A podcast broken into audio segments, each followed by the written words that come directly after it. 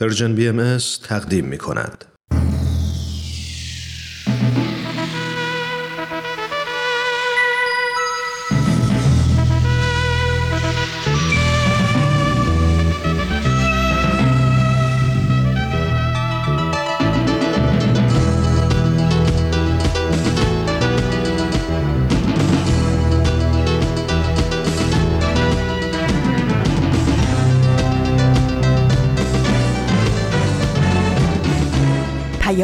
دوست.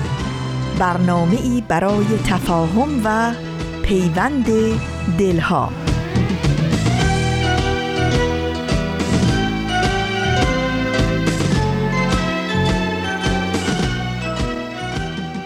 و اینک پاسخی بهر سلام تو. سلامی همچو جانت گرم. و با دستی که گرمای محبت را ز سوی من به تو تقدیم می دارد در این گلشن چراغان است. دلت روشن بهاران است. دگر زان ابرهای تیره کوتاه که چون دیوار دلها را جدا می کرد و باغ هستی ما را کریح و بی صفا می کرد نشان و رهنمایی نیست. ز سرما جای پایی نیست. ببین خورشید تابان را که او نوید روشنایی هاست. و گرمای وجودش بعد سرما جلوگاه آشنایی هاست. بهار جان فضا آمد نشانی از خدا آمد. جهان خفته بیدار است نشاط و خنده در کار است. درخت بیبر آمال انسانی دگر ره سبز و پربار است. بیا ای شاعر شیرین به رغم سردی دیرین در این خرم بهار عالم هستی و این پاینده روز شادی و مستی چو حافظ گل برافشانیم و می در ساغر اندازیم. فلک را سقف بشکافیم و طرحی نو در اندازیم. مگو دیگر زمستان است. کلامت خوش بهاران است. بیا سلطان گل را در چمن بنگر. که صدها بلبل بیدل ز شوقش نغمه پردازند. بیا تا فرصتی باقی است تو و من نیز با آنان برای این گل یکتا سرود عشق برخوانیم. دلم درد تو می‌داند تو را الهام می‌خواند.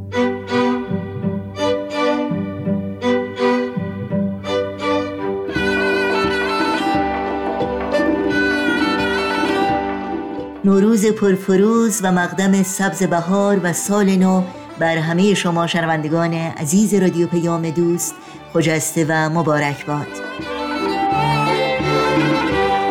امیدوارم امسال سالی بهتر و خوشتر برای همگی شما باشه و ایام بکامتون پیام دوست امروز دوشنبه هشتم فروردین ماه از سال نو 1401 خورشیدی برابر با 28 ماه مارس 2022 میلادی رو با شعری لطیف و پر احساس از شاعر عزیز سرزمینمون فرهمند مقبلین متخلص به الهام آغاز کردیم که سروده است در پاسخ به شعر زیبای زمستان از مهدی اخوان سالس از دیگر شاعران پر آوازه ایران زمین. امیدوارم لذت بردید.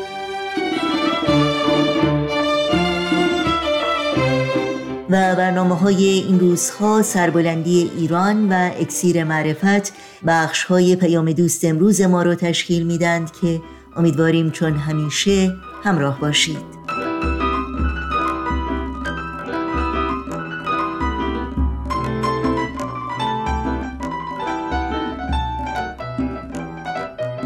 نظرها و پیشنهادهای خودتون رو هم در مورد برنامه ها حتما در میون بگذارید و از این راه با ما همکاری کنید. ایمیل آدرس ما هست info at persianbms.org شماره تلفن ما 001 703 671 828 828 و شماره ما در واتساپ هست 001 240 560 24 14 در شبکه های اجتماعی هم برنامه های ما زیر اسم Persian BMS در دسترس شماست و در صفحه تارنمای ما persianbahaimedia.org شما می‌تونید اطلاعات کامل راه های تماس با ما و اطلاعات برنامه های رادیو پیام دوست و برنامه های دیداری سرویس رسانه فارسی بهایی رو جستجو کنید. نوشین هستم میزبان این پیام دوست و همراه با همکارانم. از شما دعوت می کنیم با برنامه های امروز با ما همراه باشید.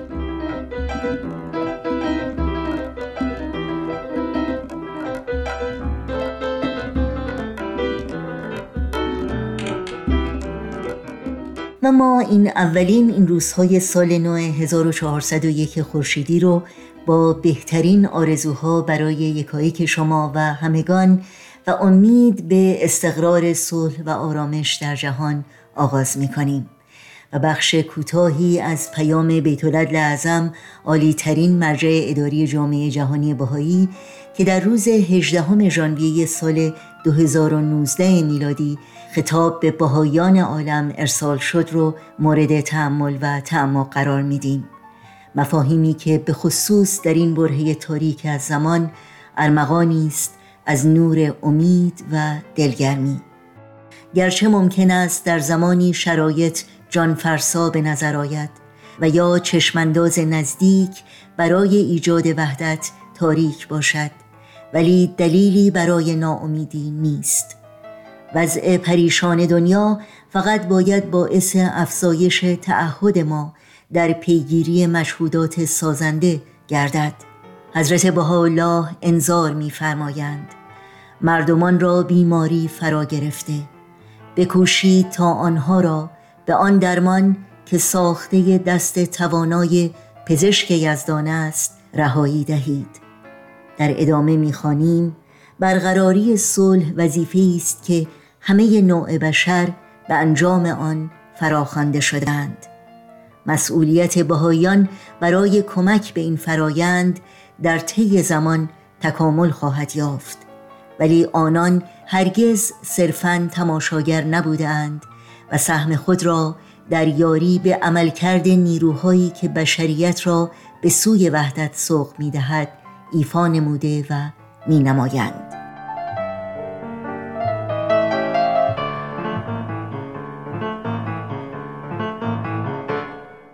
شما می‌تونید متن کامل این پیام رو در سایت پیام ها خط تیره ایران مطالعه کنید.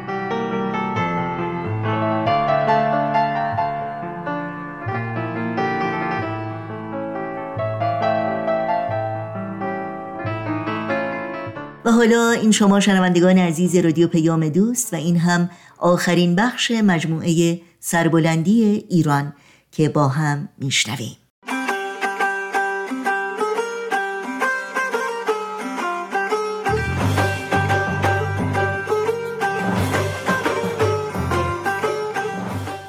سربلندی ایران.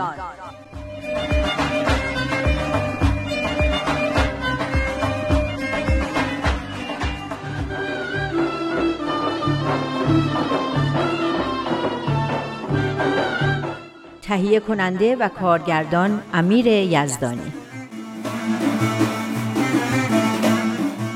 اینم کتاب سربلندی ایران. چه حیف که بخش اولش تموم شد. اما هنوز دو تا بخش دیگه داره که مطمئنم از خوندن اونا هم خیلی لذت می‌برید آره اما اونا دیگه درباره سربلندی ایران نیست. اون بخش آخریش که درباره مسائل جهانیه. ایران ما هم جزی از جهان و سرنوشتش مثل همه کشورهای دیگه با سرنوشت جهان گره خورده.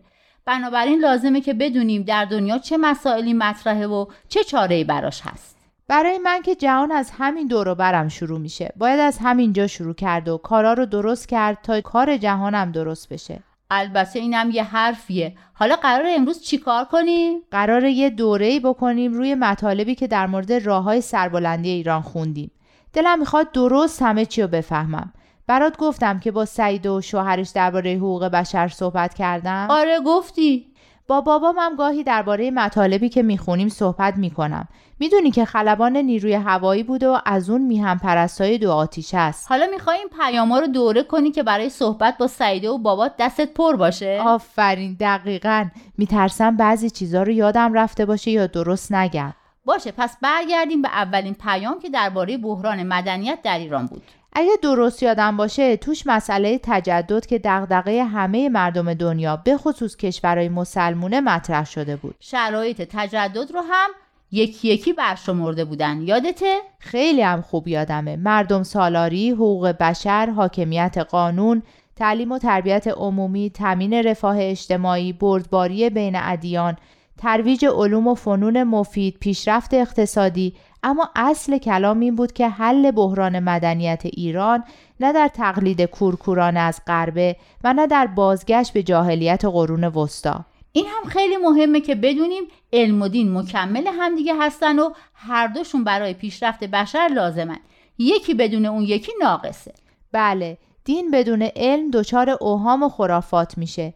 علم بدون دینم مصیبت به بار میاره چون به بشر قدرت میده بدون اینکه بتونه تعهد اخلاقی ایجاد کنه. آفرین. پیام دومم درباره این بود که تصاوی حقوق زن و مرد چقدر برای پیشرفت هر کشوری لازمه و چه نقش حیاتی تو ایجاد صلح و پیشرفت تمدن بشری داره. خانواده کوچکترین سلول جامعه است و از همین سلول هم هست که همه چیز شروع میشه.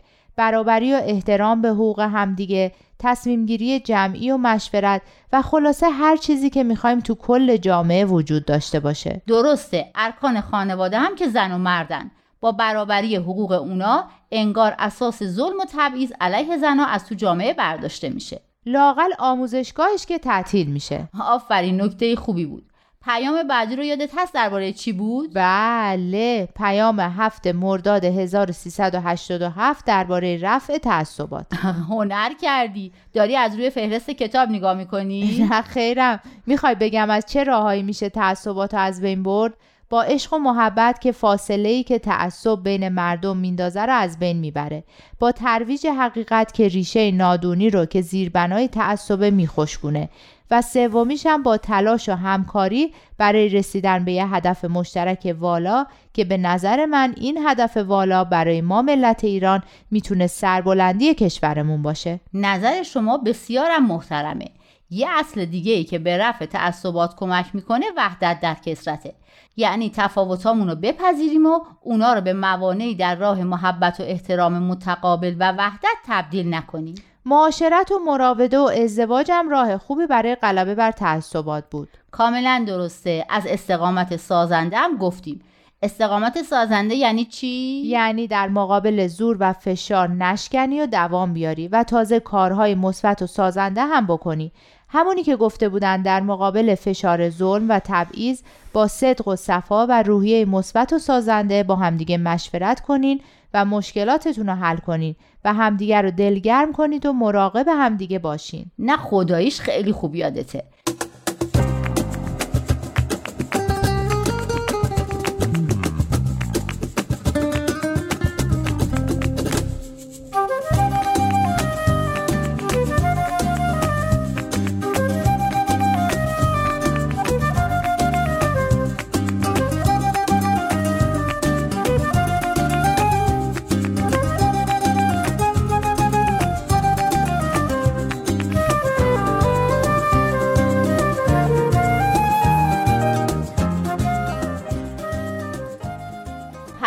بعدی هم یه جورایی به همین واکنش نسبت به ظلم و ستم مربوط میشه.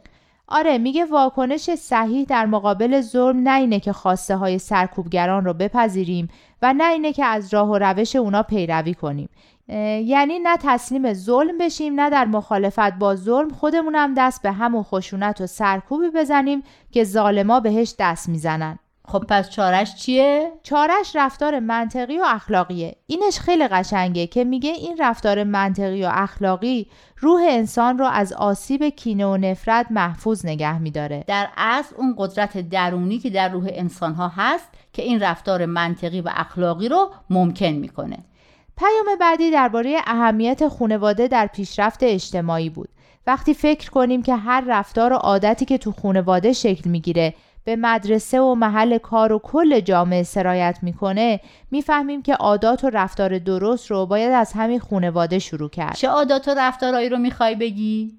مثل رایت حقوق همدیگه و تصمیم گیری جمعی و مشورت و خلاصه حقوق بشر و دموکراسی و تصاوی حقوق زن و مرد و این چیزا. اینا رو باید تو خونواده ها ایجاد کرد. این به نظرم یعنی همون القای فضائل اخلاقی و ایجاد توانمندی های بنیادی لازم.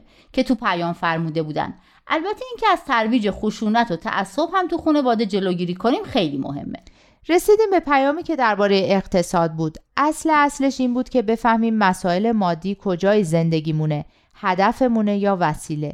یعنی کاری نکنیم که به خاطر چیزی که خودش وسیله است هدف و کیفیت زندگیمون به کلی از بین بره. گفتی کیفیت.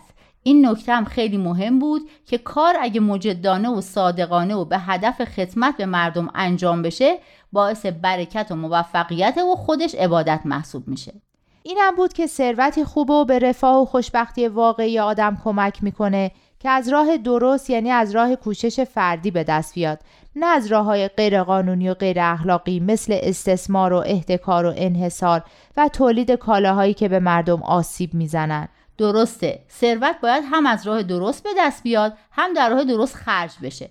طوری که به رفاه و آسایش عمومی کمک کنه.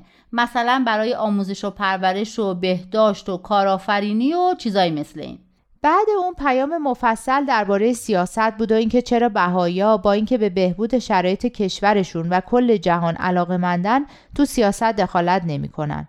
برای اینکه می‌خوان جامعی بر اساس وحدت و یگانگی و برابری آدما بسازن.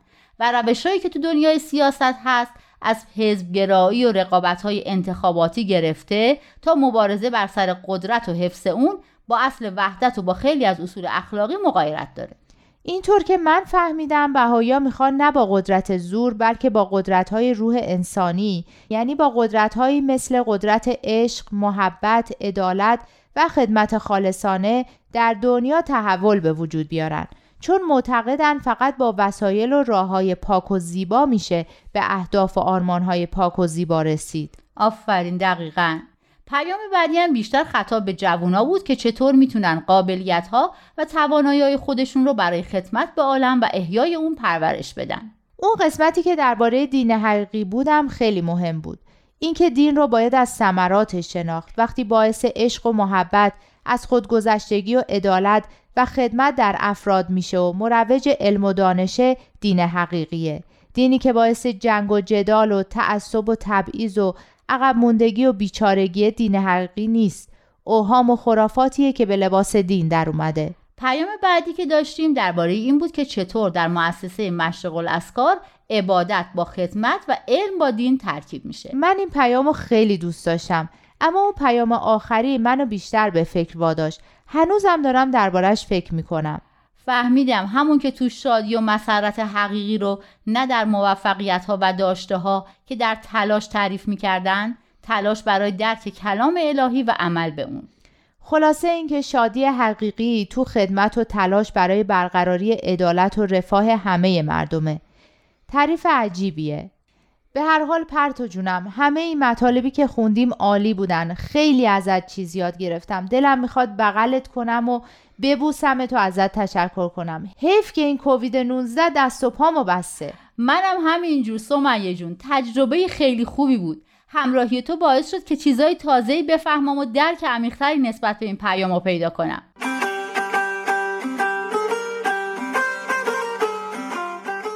شما شنونده آخرین برنامه از مجموعه سربلندی ایران از رادیو پیام دوست بودید.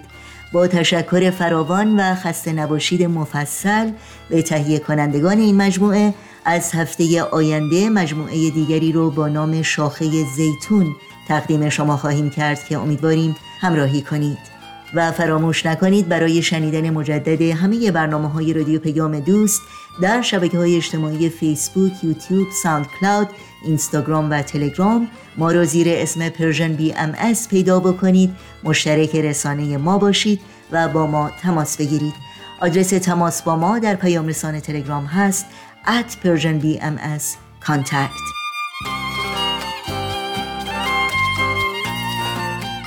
ضمنا توجه داشته باشید که تمامی برنامه های دیداری سرویس رسانه فارسی بهایی که در مورد حضرت عبدالبها به مناسبت صدمین سال درگذشت ایشان تهیه شده در صفحه ویژه‌ای در اینستاگرام با عنوان BMS عبدالبها در دسترس شماست. امیدواریم از این برنامه ها نهایت استفاده رو بکنید و این سفر رو به دیگران هم معرفی کنید. در ادامه برنامه های امروز با قطعه موسیقی با ما همراه بمونید.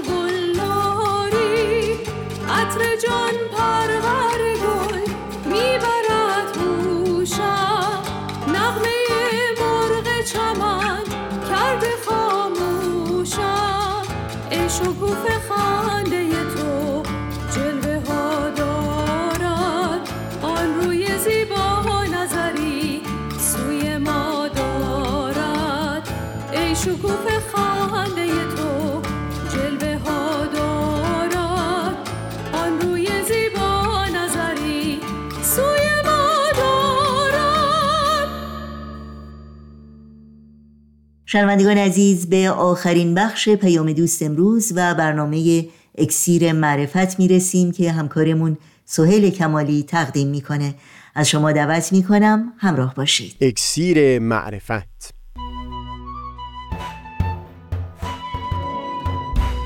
مروری بر مزامین کتاب ایقان این گفتار تار و پود زندگی ایمان و خرد. از تا همامه ازلی در شور و تغنیست گوش قلب را از سروش او بی بحر مکن.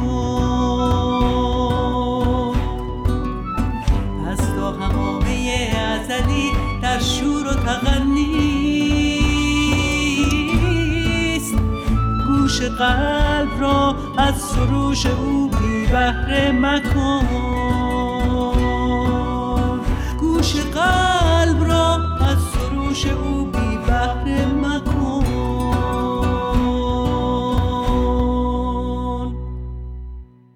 دوستان سهیل کمالی هستم. در گفتار پیشین تأکید کردیم که همین که حضرت بهاءالله در کتاب ایقان در شمار علمایی که گواهی بر مقامات حضرت باب دادند از جمله دو شخصی رو بیان کردند که از ظهور حضرت باب دور شده بودند. با همین ذکر کردن نام این دو فرد در واقع تفکیکی قائل شدند بین مقام علم در ظهور پیامبر الهی با سایر مقامهای همون ظهور. چون ایمان عبدالخالق و ملا علی و هم شهادتی که نوشته بودند در همون مراحل اولیه ظهور در واقع گواهی دادنی بود بر علم و معارف جدید در آثار حضرت باب. لذا همونطور که حضرت باب در آثار خودشون نام این دو نفر رو به عنوان شاهدی تنها بر تصدیق علم خودشون ذکر کرده بودند همون گواهی در دوران نزول کتاب ایقان هم باز به قوه خودش باقی بود و هم بر اساس احوال عبدالخالق و ملا علی بیان کردیم که تنها مورد تأکید برای اونها اون یک گوشه از مقامات حضرت باب یعنی علم اون حضرت بوده. بهتر بگم در اولین سطح وارسی نکته ای که از ذکر نام عبدالخالق و ملا علی در کتاب ایگان برداشت میشه. این هست که برای فهم رفتار برخی افراد در برخوردشون با ظهور پیامبر الهی بایستی تمیز و تفکیکی قائل بشیم بین یک گوشه یا یک مقام از مقامات ظهور در مقایسه با تمامت ظهور الهی به صورت یک کل و هوشیار باشیم که کدام گوشه از ظهور پیامبر الهی مورد نظر اون افراد قرار گرفته. ذکر نام این دو نفر در کتاب ایقان. در واقع تمیز و تفکیکی بود بین مقام علمی حضرت باب که عمیقا مورد ستایش عبدالخالق و ملا علی قرار گرفته بود در مقایسه با برخوردی که اونها با کلیت ظهور الهی داشتند. نمونه همین تفکیک رو ما به وضوح در برخورد اندیشمندان با ظهور حضرت بهاءالله هم شاهد هستیم.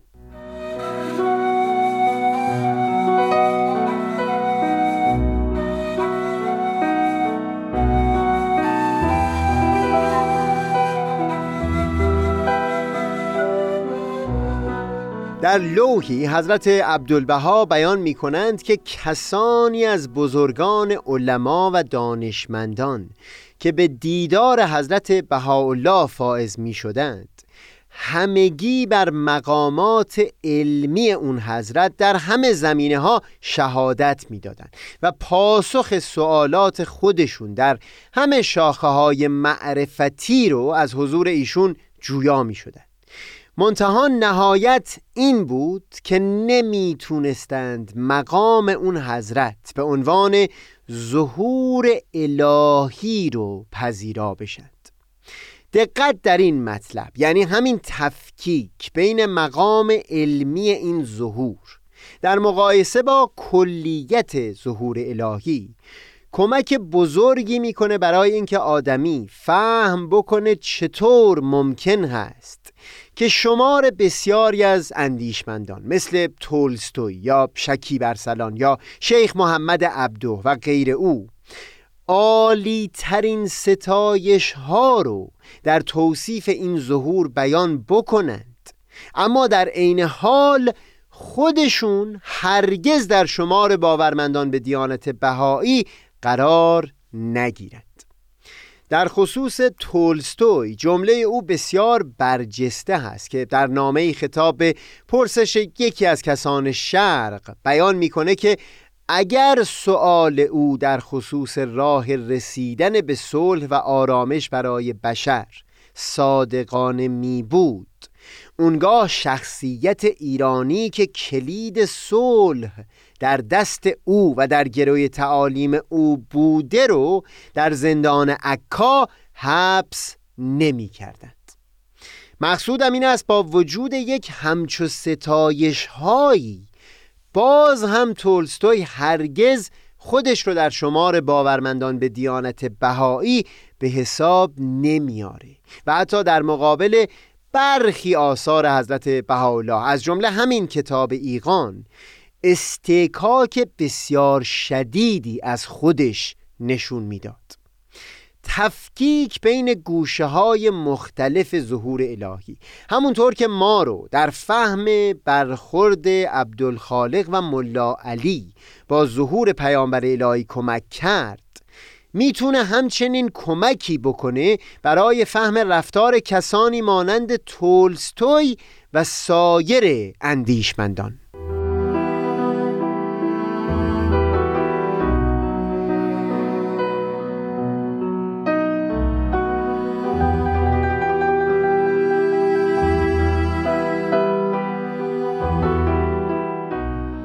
در گفتار پیشین بیان کردیم که وقتی در اثبات حقانیت ظهور الهی تأکید می‌شد بر علم و قدرت در خصوص علم مقصودشون تعالیم نازل شده در آثار این ظهور الهی بود که کاملا سازگار هست با دردهای کنونی بشر. و یا به اصطلاح بیانات این ظهور نبز هیکل این عالم انسانی در دست پزشک دانا هست و در این زمان بر اساس دردها و امراضی که بر جسم بشر آرز شده تعالیمی برای مداوای تن بیمار او نازل کرده این اندیشمندان و دانشمندانی که حضرت عبدالبها ذکر می کنند شهادت بر این جنبه از ظهور الهی می‌دادند. یعنی تعالیم نازل شده در آثار حضرت بهاءالله رو به حقیقت عالی ترین راهکارها به حساب می آوردند برای برون رفت بشر از بحرانهای کنونی منتها جنبه های دیگر ظهور الهی رو نمی‌تونستن پذیرا بشن. و مثلا نمی‌تونستن این رو پذیرا بشند که در نهان بیانات حضرت بهاءالله و پس پشت این تعالیم قوه غیبی نهفته باشه که خلاقیت همون قوه سبب نفوذ این تعالیم در گوشه و کنار عالم هستی در همین زمان کنونی و هم در ادامه تاریخ خواهد بود. این اندیشمندان تعالیم رو پذیرام می شدند از سر عقل و خرد. اما نیروی نهانی پس پشت ظهور الهی رو که پذیرفتن اون در واقع عبارت می بود از ایمان قلبی به ظهور حضرت باب و حضرت بهاءالله خیر. این تفکیک بین قانع شدن عقل و خرد آدمیان در مواجهه با تعالیم ظهور الهی به عنوان چاره درد بشر در مقایسه با رتبه ایمان قلبی به ظهور الهی هم در همین کتاب ایقان و هم به خصوص در بیانات دو مبین آثار حضرت بهاءالله یعنی حضرت عبدالبها و حضرت شوقی به تفصیل مورد بحث قرار گرفته. بگذارید اول بیان مطلب رو از آثار حضرت عبدالبها و حضرت شوقی آغاز بکنیم و بعد برگردیم سراغ مطالبی که در کتاب ایقان درباره ایمان قلبی بیان فرمودند.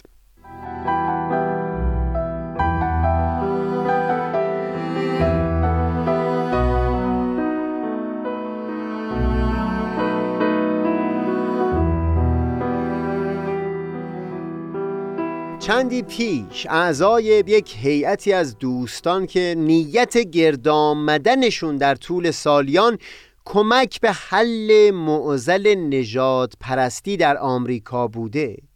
متنی رو به نظر من رسوندند که عبارت بود از خلاصه مکالمه حضرت شوقی با میسیز سیدی آگلسبی یک خانم سیاهپوست از بهایان آمریکا که در سال 1927 دیداری با حضرت شوقی داشته در عراضی مقدسه. متن گفتگو نسبتا طولانیه اما تأکید من در اینجا تنها بر یک بخش از بیانات حضرت شوقی هست. یک جا اشاره می کنند که فقط آمیختن و آمد و شد و کنار هم بودن سیاه پوستان و سفید پوستان در جامعه بهای آمریکا کافی نیست. بلکه میبایستی این دو گروه آنچنان اونس و نزدیکی حقیقی و صمیمانه قلبی با یکدیگر حس بکنند که گویی نبز اونها همه با هم می‌زنه و به حقیقت یکدیگر را اعضای مختلف یک خانواده به حساب بیارد. بعد بیان بسیار شیرینی به مخاطب بیان می کند اینکه فرق هست بین اینکه تو این سخنها در خصوص نیکو بودن یا لزوم الفت و اونس میان سیاه پوستان و سفید پوستان رو به قوه تعقل فهم و درک بکنی در مقایسه با اینکه اون چنان این رو با همه وجودت لمس بکنی که تحقق این اونس و الفت و یگانگی رو اون چنان با تمام وجود خودت خواستار باشی که نتونی از پا بنشینی. اونجوری که مثلا وقتی به شدت گرسنه هستی یا به شدت تشنه هستی هر کاری که در توانت بود می کردی تا به یک قطره آب دست پیدا بکنی.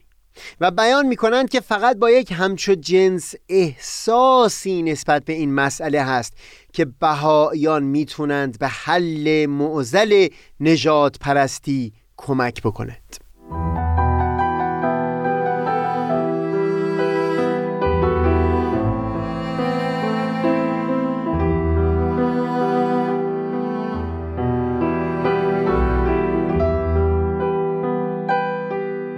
نکته ای که حضرت شوقی بیان می کنند بسیار شیرین هست. اون فردی که تعالیم ظهور الهی رو فقط به این عنوان نگاه می‌کنه که به لحاظ اقلانی میشه اون رو چاره درد بشر و مثلا همین معزل نجات پرستی به حساب آورد.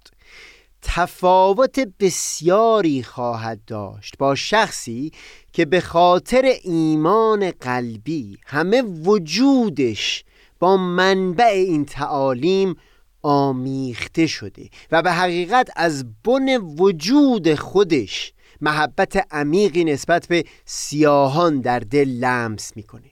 جوری که اگر هم مشکلاتی رو متوجه اونها می‌بینه اون گونه احساسی رو در دلش داره که پدر و مادری نسبت به یکی از فرزندانشون داشته باشند که به دلایلی دچار مشکلاتی شده باشد به خاطر اون محبت عمیقی که نسبت به اون فرزند دارند صمیمانه تلاش می‌کنن تا ریشه دردهای او رو فهم بکنن و به کمکش بشتابند نه به محض اینکه برخورد با مسئله رو پر از دشواری دیدن خودشون رو کنار بکشن و تبعیزی میان او با بقیه فرزندها بگذارن. ایمان عمیق قلبی نسبت به کل ظهور الهی سبب میشه تا فرد به یک پمچ و گونه با تعالیم و توصیه های این ظهور مواجه بشه. جوری که خودش رو ماهی به حساب بیاره و تعالیم ظهور رو همچون آب. و مستاق اون سخن در مصنوی مولانا باشه که هر که جز ماهی ز آبش سیر شد. در یک پمچو مرحله ای از رشد تا اون زمانی که بخش عمده ای از دردها و آلام جهان بشری مثل همین معزل نجات پرستی پایمال شدن حقوق زنان قفلت از حال فقرا و یا فراهم نبودن امکان آموزش برای بخشی از مردمان. تا زمانی که همچو دردهایی التیام پیدا نکرده باشند این فرد حسش اون خواهد بود که حتی نمی‌تونه به راحتی نفس بکشه.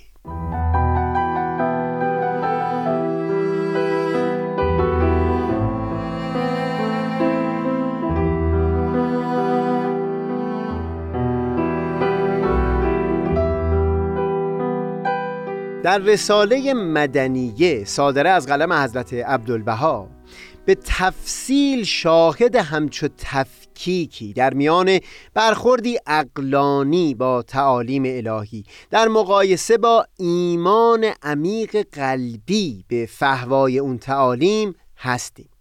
در بخش قابل توجهی از رساله مدنیه حضرت عبدالبها تلاش می کنند بدون اینکه نامی از حضرت بهاءالله به میون بیارند. تعالیمی که از بیانات سریح اون حضرت برداشت می‌شد رو با استدلالهای متین و خرد پسند با مخاطب در میون بگذارند.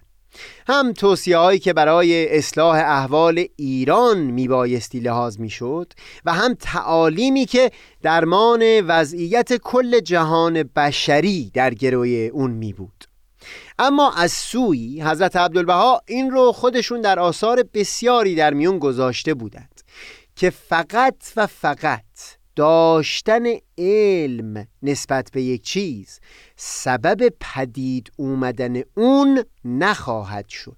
یعنی اراده قوی نیاز هست در فرد برای اینکه اون علم و اون آگاهی رو به مرحله کنش در بیاره. در رساله مدنیه به خصوص بحثشون این هست که قوهی نیاز هست تا فرد حاضر بشه از منفعت شخصی خودش یا به تعبیر رساله مدنیه از اقراض نفسانی خودش بگذره برای اون که منفعت عموم مردمان رو تأمین بکنه. و نشان از همچو قوه رو بیش از همه در دین سراغ می‌گیرد که از راه های مختلف اون چنان شوقی یا حتی شاید امید به پاداشی در دل فرد پدید میاره که حاضر میشه برای خیر عموم مردمان از منفعت جزئی خودش بگذره. این بسیار جالب هست که چون در رساله مدنیه نخواستند نامی از ظهور حضرت بهاءالله بیارند اما از سوی هم میل داشتند که حکما این تعالیم عالیه رو متکی بکنند به قوه نافذه دیانت. کوشیدند تا با اختصاص دادن دو سوم رساله مدنیه به شرح یک حدیث مورد قبول در میان شیعیان. عمده تعالیم این ظهور رو از دل اون حدیث بیرون بکشن و یا در آیات قرآن نشان از اون تعالیم پیدا بکنن به این نحو تعالیم این ظهور که اوج بروز جنبه علمی ظهور الهی می بود برای نفوذ در دلها متکی می شد به قوه خلاقه کلمه الهی. بگذارید صحبت پیرامون سایر گوشه های این تفکیک رو در گفتار بعدی پی بگیریم. منم آفتاب بینش و دریای دانش. منم آفتاب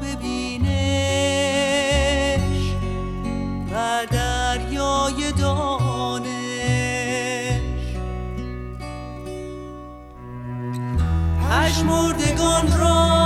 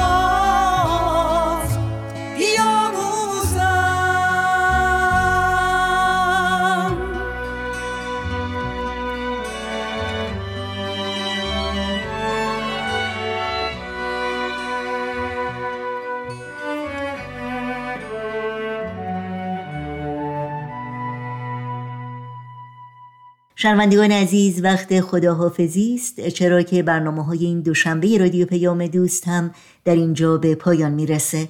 بار دیگر مقدم سبز بهار و نوروز باستانی و سال نو خورشیدی رو صمیمانه تبریک میگیم و همگی شما رو به خدا میسپاریم. تا روزی دیگر و برنامه دیگر شاد و پاینده و پیروز باشید.